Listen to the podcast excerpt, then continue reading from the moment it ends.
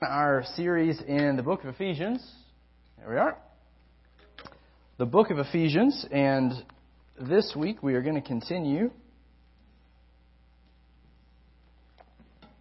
So you can turn, if you're not already there, to the book of Ephesians. We'll be in chapter 1 today. And several weeks ago, my family went to the Outer Banks. We have any other Outer Banks people in here? No? One person. Okay. I had actually never been, so I'm not like one of those crazy outer bankers, you know, that has a sticker on the back of the car. But I understand now why they do it. Uh, I was eager to experience it, and, and we were out on the beach fairly early every morning, thanks to my kids. They're early risers, and uh, it was just absolutely gorgeous. It was beautiful. Uh, this so many things to take in the, the innumerable grains of sand, the varied shells that are constantly washing up on the shore, the lapping and the crashing of the waves, the smell of the salty air, the crabs scurrying back and forth to their holes, uh, the pelicans that are surveying the water for a little early breakfast or brunch uh, for those unfortunate fish. Um, try to explain that to your two-year-old. Uh, but there was so much beauty to just take in, and I, all of that was from the vantage point of my chair, as I'm, you know, sitting on the beach, looking out, just making making observations.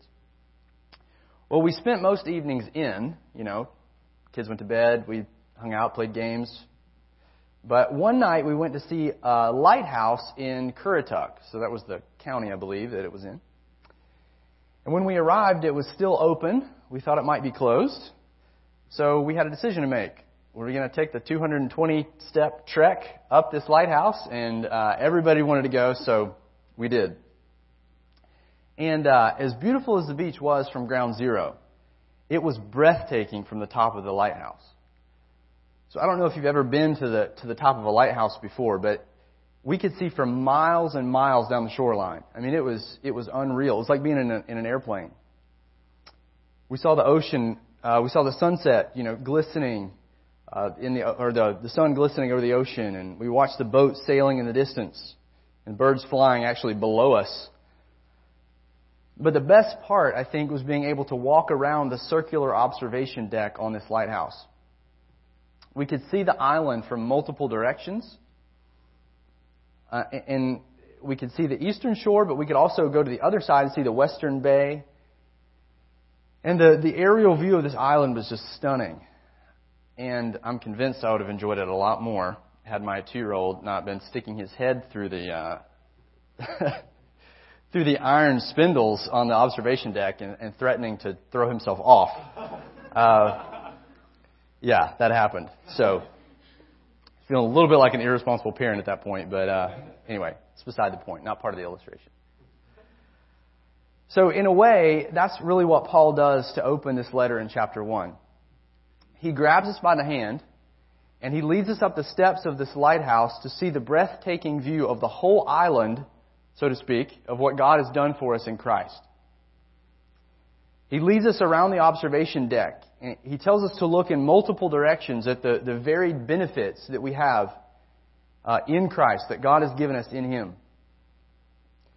And each of these places that we see as we're walking around the deck, it's in brief. You know, you can't, like when I'm on the ground level at the beach, I could do some exploration. But really, what we're seeing is just overview in brief, brief summaries of, of, the, of this breathtaking view of what God has done for us in Christ. And we could take, you know, the rest of the semester to explore each one of these, but Paul's purpose in the opening chapter is to give us the big picture, the aerial view, if you will, of, of what God has done for us in Christ. He wants to dizzy us with a sampling of these spiritual blessings that God has provided for us in Christ. So that's really the goal of these first 14 verses of chapter 1. Remember, as we step back, we know the whole book of Ephesians is written to give us these grand blessings, to show us the riches that we have in Christ, and to teach us how to use them in this life. That's really the first half of the book, and then the back half of the book is to teach us how to use them. So, as we get going, we're going to take the next four weeks and really unpack these 14 verses. But what I want to do right now is just read the entire section and, and make some observations for you as we get into verse 3 this week. So let's read this, this opening praise of Paul, beginning in verse 3. Paul writes, Blessed be, or blessed is the God and Father of our Lord Jesus Christ, who has blessed us in Christ with every spiritual blessing in the heavenly places. So, before we keep going, he offers a blessing to God. We're going to talk about that. And then he, he, he gives us a, a bit of a, uh, you know, of an understanding into why he's blessing God with this, with this clause that begins with who. So blessed be the God and Father of our Lord Jesus Christ, who, the reason, we could say, because he has blessed us in Christ with every spiritual blessing in the heavenly places. And this every spiritual blessing, that's the theme of this, these next few verses here. He's going to detail that out now beginning in verse 4. So here's generally, Paul is exuberantly excited about the spiritual blessings he's received and that we've received in Christ. Now he's going to enumerate those, if you will, in the, in the following verses. So listen for these blessings. Even as he chose us in him before the foundation of the world, that we should be holy and blameless before him. In love, he predestined us for adoption as sons through Jesus Christ, according to the purpose of his will, to the praise of the glory of his grace, with which he has blessed us in the beloved. In him we have redemption through his blood, the forgiveness of our trespasses, according to the riches of his grace, which he lavished upon us, in all wisdom and insight, making known to us the mystery of his will, according to his purpose, which he set forth in Christ as a plan for the fullness of time, to unite all things in him, things in heaven and things on earth. I mean, just from there, you're, you're already kind of dizzy. I mean, that's a lot of prepositional phrases, right? Uh, a lot of participles. But Paul is just taking us through some of these blessings that we've been given in, in Christ. He keeps going. Verse 11 In him we've obtained an inheritance, having been predestined according to the purpose of him who works all things according to the counsel of his will, so that we who were the first to hope in Christ might be to the praise of his glory. In him you also, when you heard the word of truth, the gospel of your salvation, and believed in him, you were sealed with the promised Holy Spirit, who is the guarantee of our inheritance until we acquire possession of it, to the praise of His glory. So he gives an opening in verse 3 of, of every spiritual blessing, and that's the fuel for Paul's praise. And then in verses 4 all the way through the, what, I, what we just read, he lists out multiple examples of those blessings. He takes us around the observation deck and says, Look here, look here, look here, Look here. And it's all showcasing the salvation that we've been given in, in Christ. And so over the next few weeks, we'll be focusing on this passage. And I'm calling the series Every Spiritual Blessing because that's what Paul tells us that we have up front. He gives us the aerial view of some of these most principal blessings that we have in the, in the following verses. So today, what we're going to do is focus on verse 3. Focus on verse 3, this, this opening verse. And in this verse, Paul sets the, tra- the trajectory for the rest of this chapter from the verse. So it's important that we understand what he's saying here. In this verse, Paul is, is celebrating God. He's praising God. And he's praising Him for how He has blessed us in Christ. So, for our purposes today, we're going to look at two elements of Paul's opening celebration of God. There's two elements in this verse of Paul's opening celebration of God. And it's, it's pretty simple, pretty straightforward. Uh, Paul tells us about the benefactor. Uh, that's our first element. And he also tells us about the benefits uh, from this benefactor. So the, the benefactor and the benefits. And that's, that's where we're going. So let's look at, at the benefactor here. In verse 3, the opening part of verse 3, he says, Blessed be the God and Father of our Lord Jesus Christ Paul opens this letter in a bit of an unusual way. Normally, he writes, uh, you know, he kind of thanks the Lord for the believers in a particular location. But here, it's, it's sort of like he's, he's just erupting right out of the gate, just like a volcano, uh, just praise for God. His heart was full of praise. And the first thing out of his mouth is blessing. So, as we get into this text, what comes to your mind when I say the word blessed or blessing or bless? Okay, just think about it for a moment. Is it preceded with a hashtag? No? Yeah? Maybe? That was the first thing I thought of, uh, and all the jokes that come with that. Um, okay. It, it could be, if you're from the South, a prerequisite for sharing a, a juicy morsel about somebody else. You know what I'm talking about?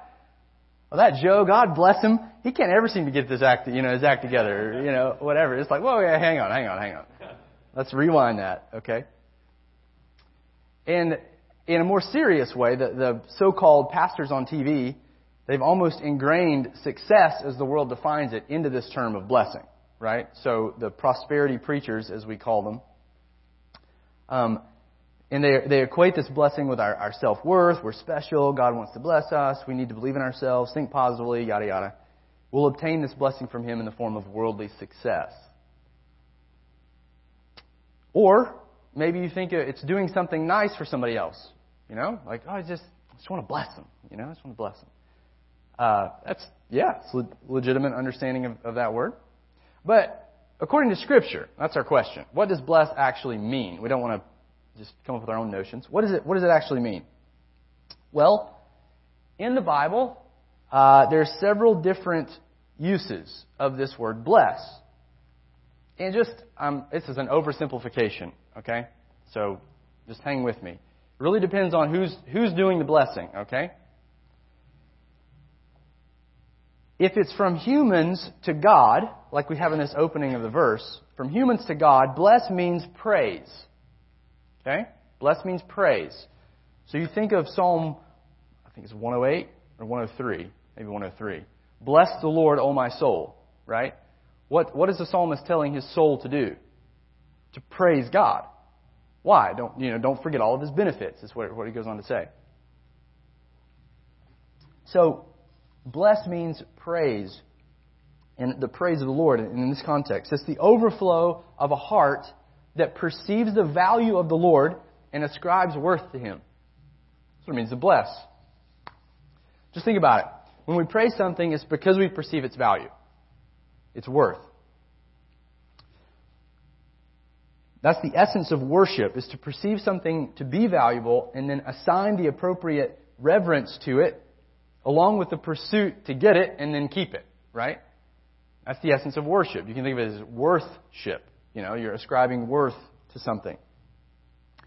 And just think about in your own life something or somebody that's easy to praise, right? It just, it just flows from you. Why, why is that? Well, because you perceive there's inherent value in that thing or person. And that's what Paul's doing here. As he begins his letter, he's letting us into his heart to see what's most valuable to him, what motivates him to praise the Lord like this. And it's going to be the same thing for us. If we want to praise God like this, consistently, reverently, we have to have these same motivations in our heart. But before we get to those motivations, I want you to notice one thing about the God he's praising. He calls him the God and Father of our Lord Jesus Christ. Now, before you just kind of gloss over that, he, notice what he doesn't call him. He doesn't call him our Father. Whose Father is he? The Lord Jesus Christ. So in just verse 2, if you just skip up a verse, he did call him our Father. But here he calls him the Father of the Lord Jesus Christ. Why? Why does he specify that? I mean, it's true, but why does he open that way? Well, this description echoes a very, very rich Old Testament theme. So, key in here. Bring some, bring some background to this. The relationship between God and his anointed king is described as a father son relationship. A father son relationship. You can write down 2 Samuel 7 and Psalm 2. 2 Samuel 7 and Psalm 2.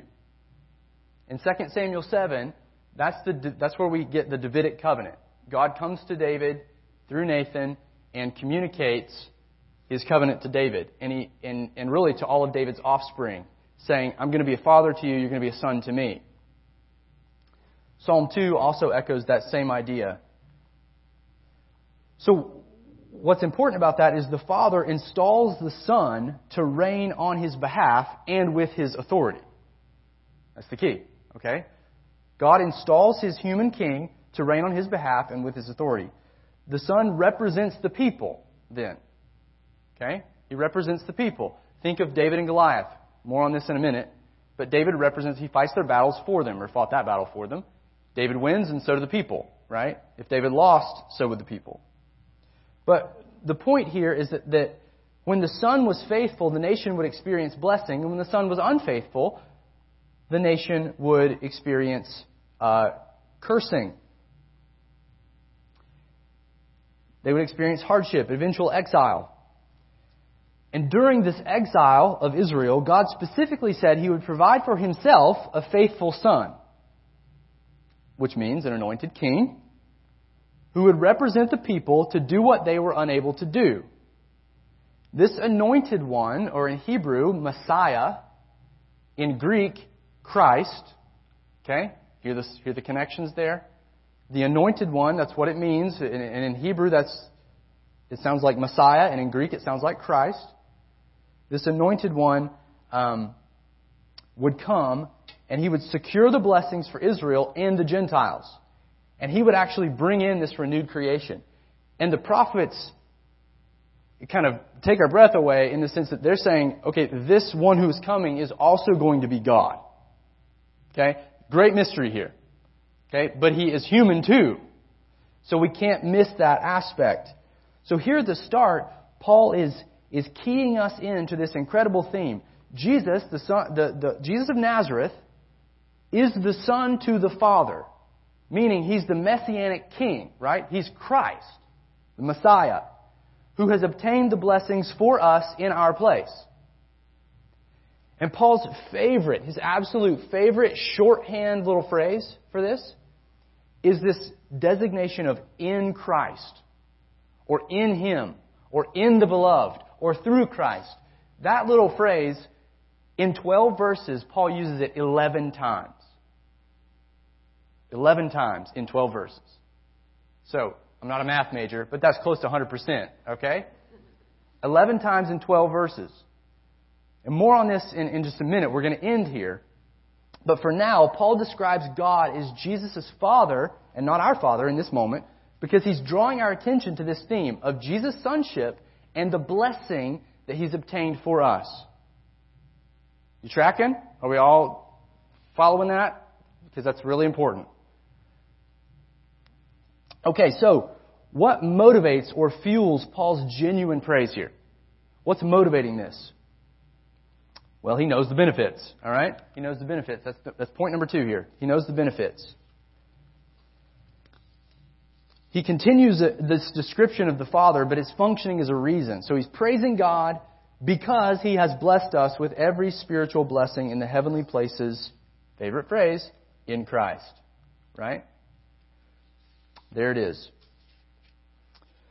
So, Paul realizes and believes the truth that he has been richly blessed in Christ.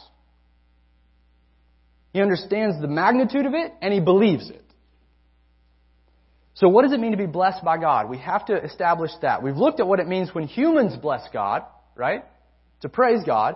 But what does it mean when God blesses humans? What about the other way around? So, use number two, when it's God towards humans, it means to provide with enriching benefits or to graciously enrich with benefits, like I have on the screen here. To be truly blessed by God is the absolute best thing for a human that's made in His image. It's the best thing. It's a reverse of the curse. The curse that we've all been under since the rebellion of our very first parents in Genesis 3. This curse involves alienation from God, an unsatisfied life, physical death, and eternal punishment and suffering. That's what it means to be under God's curse for our rebellion, and that is just. We've incurred this curse in our own rebellion against God. It's not just Adam's fault. It's not just Eve's fault. We've participated in that, in that act of rebellion. So for God to bless us then is for Him to reverse our circumstances as an act of sheer grace. As an act of benevolence and mercy. it would necessarily involve forgiveness and redemption from sin. It would involve resurrection because death is a penalty. It's a, it's a, it's a form of the curse. It would involve eternal life, unending life, and ultimate satisfaction from knowing and serving the great God that we were created to serve. So a blessing, biblically speaking, then, is one of those rich benefits or gracious gifts from God. And for everybody after the fall, God's blessing is fundamentally a gracious gift, something that's undeserved, and it's the curse reversed. Okay? So in Scripture, the principal blessing for humanity is the presence of God, in the sense of the, His presence in that it doesn't kill you. Okay? It doesn't consume you. It's His unmitigated glory and goodness dwelling with you, our being able to dwell with Him in exceeding joy. It's what, we, it's what we lost in the garden. It's what was partially gained in the tabernacle and temple, lost again in the exile, and promised by the prophets that God would one day dwell with you. Now listen, He would dwell with you through His Spirit. Listen to Isaiah 44 2 in terms of the Spirit and His dwelling with you and the blessing, okay? I will pour my Spirit upon your offspring, says Isaiah, says the Lord through Isaiah. I will pour my Spirit upon your offspring and my blessing on your descendants. So the blessing is tied up with the Spirit, the dwelling of God with men, His favorable presence among us where we're not consumed for what we deserve. That is the, the principal blessing of Scripture. And God has promised to make a new covenant where everyone would have His Spirit, everyone would dwell with Him forever, all of, all of those who come to Him in faith, they would dwell with Him forever in a new earth. Jesus came, and as a result of His death and resurrection, He poured out the Spirit upon all who follow Him now. And this is where it's all headed in the future a new heavens and a new earth where God fully and finally dwells with His people forever. So, the principal blessing is, is the Spirit and God's dwelling with, with human beings. This is the preeminent benefit, if you will. And it's not just metaphysical, right? God is returning to raise us bodily, to clothe us with immortality, and to bless us beyond our wildest imaginations. That's what it means to be part of the new covenant. Now is suffering, but glory in the future. Okay? And notice how this is one of the first things Paul says about our blessings. Okay? They are spiritual. Huh. They are spiritual. Meaning they are associated with the coming of the Holy Spirit. See that? They're associated with the coming of the Holy Spirit. Now, when we hear spiritual, what do we think of? Non-material, right? It's the first thing I thought of when I read this verse. That's what I thought it was saying. So we've given, we've been given non-physical blessings, which is true. We have been given non-physical blessings. But that's to imply that there's no material blessings that are coming. And there are. Oh, buddy, there are material blessings that are coming with the kingship of the Lord Jesus when he returns. So I don't think that's exactly what Paul's saying. I think spiritual is shorthand for Paul, a way to say that all of our blessings in the new covenant are signaled by the Holy Spirit. Verse 13 of this chapter will support that. Um, we're not going to go there because we'll be there in a few weeks. In the Old Covenant, the Holy Spirit was promised as the principal sign of the New Covenant's inauguration. When He came, when He is given, that means it's here. That's exactly what Peter said in Acts 2. This is the fulfillment of Joel 2, is what Peter said, in the coming of the Spirit. So I just want you to see that, uh, that this, our blessings and are tied up with God's solution to our most pressing problem sin, alienation from Him, and death. These are the blessings of the new covenant. So our blessings, Paul says, are spiritual in that they're associated with the coming of the Spirit. Hang with me here, because it's going to get more practical, okay? As practical as that is. I mean, that's very helpful. So, whoop, wrong place. Okay. Next, what does Paul say about these blessings? Not only are they spiritual, but they are comprehensive. They are comprehensive. They're complete. There is nothing lacking in what we've been given in Christ. Notice what he says here. He says that we've been given what? Every spiritual blessing. The Greek word here, ready for this? Is all. Okay? Profound, right? Every blessing, every spiritual blessing we've been given. Nothing is lacking. What does that mean? Well, it means that God has chosen you. He's redeemed you. He's forgiven you. He's given you His own spirit of power to keep you and transform you. He's provided the truth for you. He's inscripturated it in a book. He causes it to be proclaimed to you week after week through elders and con- given you a congregation to help disciple you. We truly lack nothing. He has provided absolutely everything we need for life eternally and transformation now. The process is going now. Okay? Why is this important? Well, it's crucial that Paul reminds us here that we have God's entire benefits package. We're powerfully tempted to believe we need more to thrive. We're tempted to believe, and let's say this again, that we need more in order to thrive in the Christian life or in our lives in general. We need more either from the Lord, we think, or from the world. But this text says Christ has obtained it all, and He's given it to you freely. Every spiritual blessing. We're tempted to think if we just had fill in the blank, then it would be okay. We would be better. And that's going to be different for each of you. So you have to fill in that blank. What are you tempted toward? If, if I just had blank, then I would be okay. I would be better. Or we're tempted to think if, if blank were taken away, then things would be alright. Then we'd be fine. Right? But that's simply not true. In a fundamental sense, Paul says God has profoundly blessed us with all we will ever need, and that's reality. Not even, you, you can trust this more than what you perceive, see, or feel. God has given us Christ, His most precious commodity, if we can even call Him that, so, what more could He give us? God has given us Himself, a restored relationship with His Spirit, promised us an inheritance in the new heavens and the new earth, and that we have eternal life before Him. He's vanquished our most fundamental enemy, death. And He's going to prosper us in the kingdom beyond our wildest imaginations with, with bodies that can fully and properly enjoy the richness of that kingdom without temptation and idolatry. It's going to be sweet. But this is, is a very real temptation for us to think that we need things outside of the Lord. So it's important to know okay, yeah, we are tempted by that, but how? How are we tempted? How are we tempted to turn to the world away from Christ? Well, we could make a list. Um, but I'm going to give you two that I think are potentially the most dangerous for you in your current phase of life.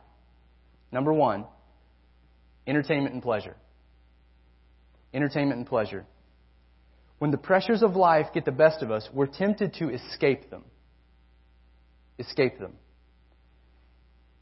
I.e., turn away, you know, because of the pressure, we don't go to the Lord, we run to something else to escape the pressure. And one of the main portals is through the endless stream of entertainments that we have at our disposal social media, Instagram, Netflix, you know, TV sounds outdated now, but those things, any, any way to sort of mute the pain, uh, deaden and I'm not against entertainment. Like, I enjoy a good show. But if it's to escape the pressure of life, that is not what the Lord intends. Don't try to escape your sin. Don't try to escape your problems. Don't, don't try to escape your depression or your sense of being overwhelmed by escaping with temporal pleasure. It will not last, and it will leave you empty, and it could possibly lead you away from Christ completely. Instead, what you need, according to this text, is Christ. Discipleship in the truth that you already have, and strength and faith to believe the truth. Right? That's what you need. Only there are you going to find true freedom. Now, discipleship is all about unpacking that, okay? So we're not going to get into the details of, of all of that. But I just want you to be aware that that is a very real temptation for you. To think, I need more, And here's how I'm going to get it is through escaping, you know, in, in these portals. Second one, and potentially very controversial. Disclaimer. Secular psychology. Secular psychology. This could be an entirely separate series, and I think it might be. It's, it's back here somewhere, uh, running around, you know, trying to, trying to corral it. But we are in danger of turning from Scripture to humanistic self help principles from secular psychology. More than, more than we've ever been tempted to do that today. I heard it once that what Sharia law is to the Muslim, psychology is to the American. That's, that's, that's intense. And the founders of psychology, the discipline, were human, were humanists, avowed secularists that were trying to give other alternatives to the biblical worldview. Skinner, Freud, those guys.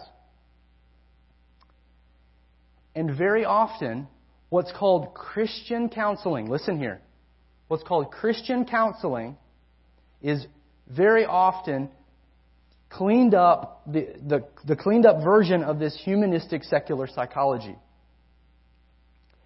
And Christian counseling, the mecca of that is right across the mountain at Liberty University.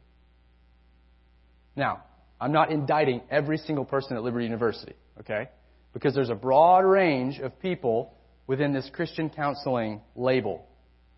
From basically secular psychologists to basically biblical counseling, but with some secular principles involved.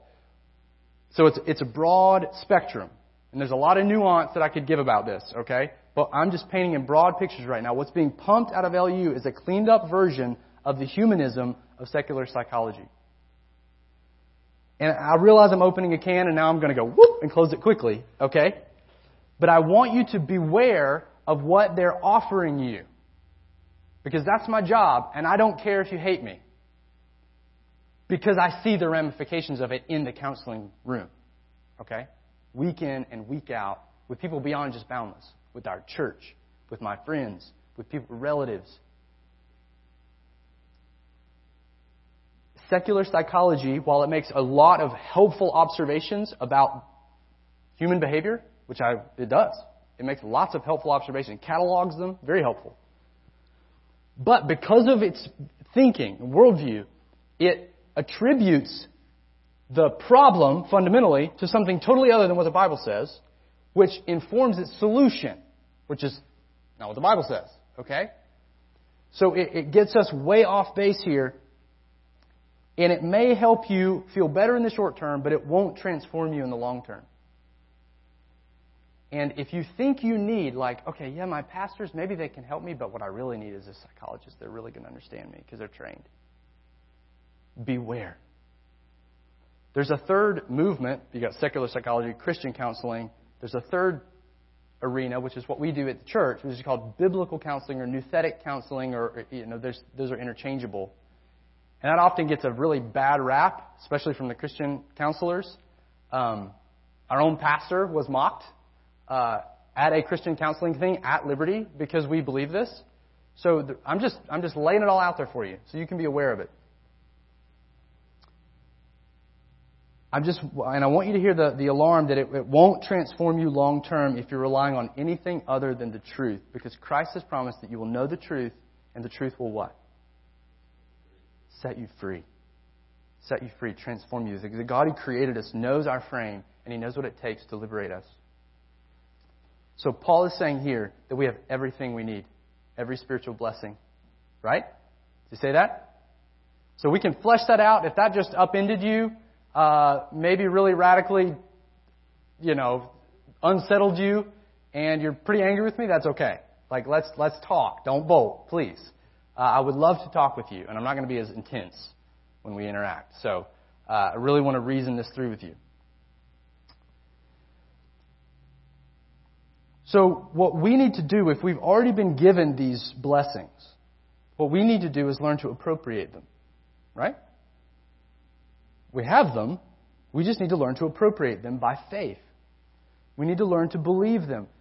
We need to learn to properly spend the riches that we've been given in moral transformation and how to do that. And that's what discipleship is all about. It's learning how to apply the truth to life by the power of the Spirit to effect real change. All right. Third, God's blessings, Paul says, are from another world. So where is that in the text? Uh, this little phrase that they're in the heavenlies or in the heavenly places is the, I think the ESV translates that. He has blessed us in the heavenly places. Yep. What does that mean? Well, I've shown my hand here. I think a, maybe a better translation, which is totally consistent with the text, could you could read it like this: uh, We've been blessed from the heavenlies. From the heavenlies. So it's indicating where the blessings are coming from, the location, the sphere. Where are they coming from? They're coming from the heavenlies to us. Now, what what Paul is saying, I think, is that God's blessings come to us from outside this earth, from another dimension, a heavenly dimension. In this letter, he's going to use this obscure little phrase, the heavenlies. It's a different word than heaven, although they're very similar. The heavenlies, you can have evil principalities and agents in the heavenlies. What this is referring to is the spiritual realm, or what we would think of, we typically talk about, is the spiritual realm, which is a, a reality that parallels the one that we experience. And in fact, is greater, it's a greater reality, and it's more determinative for the one that we experience. So Paul says we don't wrestle against flesh and blood, but what? Against principalities and powers in the heavenlies. Christ has been raised and seated in the heavenlies, meaning that's, a, that's more fundamental than where we're at right now. And it kind of calls the shots for where we're at right now. But it is invisible. We can't see it. It's in, it's in the heavenlies. So our, our blessings are, in a very real sense, from another world. Or they're otherworldly. They have they come from another dimension. So this means a couple things. It means they're really secure. Okay? Uh, so no tampering with the blessings. That can't happen because it's in another realm, coming to us, flowing to us from another realm that's impenetrable. It means that it, they're, they're eternal. Um, again, just unable to be stolen, fade, tampered with, because they come from, from the heavenly realm. And I think one more implication we can kind of draw from this about what the significance of them coming from the heavenlies is that we don't often see them, right? We don't, we don't see, they're not easy to perceive. Maybe we could put it that way. They're not easy to perceive, and the world is blind to them. Just like the world is blind to the, the heavenly dimension, in the sense of the biblical sense. Now, we all kind of, everybody thinks about heaven, but in the biblical sense of heaven, the world is blind to that dimension of reality. We've been given, the only reason we see it is because we've been given eyes of faith to see this dimension. So, in that sense, the, the blessings do come to us from heaven. Um, and they're, they're largely unseen. Or we can say, seen with the eyes of faith. But what's so beautiful about this little phrase is that in the church, it's as though aspects of heaven are flooding the earth. See that? Heaven's blessings are flooding to earth. We're the heavenly citizens, sojourners in this present earth. We're awaiting a new creation that we will inherit, the scripture says. But in the meantime, God has chosen to use us to demonstrate to this cursed world the life of heaven. True blessing. What that really means. With a bunch of counterfeits all around us, we exhibit what it means to be truly blessed. As we love as we forgive, as we bless our enemies, as we declare the good news of a coming kingdom that's not of this earth, we evidence the life of heaven now on earth. And that's just how God intends it. He's going to end this letter by talking about the warfare that the church is involved in for his glory. And it is sweet. Uh, a sweet destiny. What a mission uh, to be involved in this. All because our blessings are flowing from, from the heavenlies to us here on earth through the Spirit. All right, fourth and lastly, we'll be really quick here. The blessings are in Christ. The blessings are in Christ. And that means that the, the God's blessings, here's how I would describe it. God blessings are, are achieved and they're won, achieved slash won by the Messiah. Okay, so they're achieved by the Messiah. And they're mediated to us through Him. Okay? Achieved by Him. He won the victory on our behalf. Think David and Goliath. He fought it, we didn't, and we get the benefits, right? Of victory. He won the battle, fundamentally. He achieved them, and now he's mediating these blessings to us for free. Okay? No charge, just in Christ. Simple faith in Him. So, that is, that is the doorway. That's how we attain the blessings, and it's not through anything we do. It's by coming naked to Him and availing ourselves. The biblical language for that would be finding refuge in Jesus, in the King, acknowledging our rebellion, coming to Him saying, Thank you for obtaining the benefits for me. I want to submit to you. You don't get benefits if you're raised in a Christian home. You don't get benefits if you go to a Liberty University. You don't get benefits if you said a prayer and walk down an aisle. You get benefits if you're in Christ. Meaning, you've grasped Him by faith and you said, He is my Messiah. He is my King. And I'm submitting to Him. I come naked with nothing to bring to Him except sin. And I am going to lay that at His feet and he's, I'm going to receive all of the blessings He has obtained for me. That's what it means to be in Christ, to have a union with Him. Faith, trusting in Jesus, yielding to Him. So there's a lot more we could say about that, but, but notice that we end where we began with an emphasis on the father son relationship. See that? In Christ, in the Messiah. That's sonship language. Okay? God has anointed Messiah King, have, have obtained the benefits that we so desperately need. So, do you want to praise like Paul? You want to have this kind of exuberant worship? It's not found by trying to churn up emotions within you. It's found by knowing the truth, these spiritual, that, that we have blessings that are spiritual, comprehensive, otherworldly, Christ centered. The truth is the fuel for the praise. As we believe it, as we act on them through faith, as we believe they're really true, we will find ourselves rejoicing and praising like Paul. So what happens if I don't? Happens if I don't feel that praise? Well, Psalm 103 says, praise Him anyway. Praise Him by faith.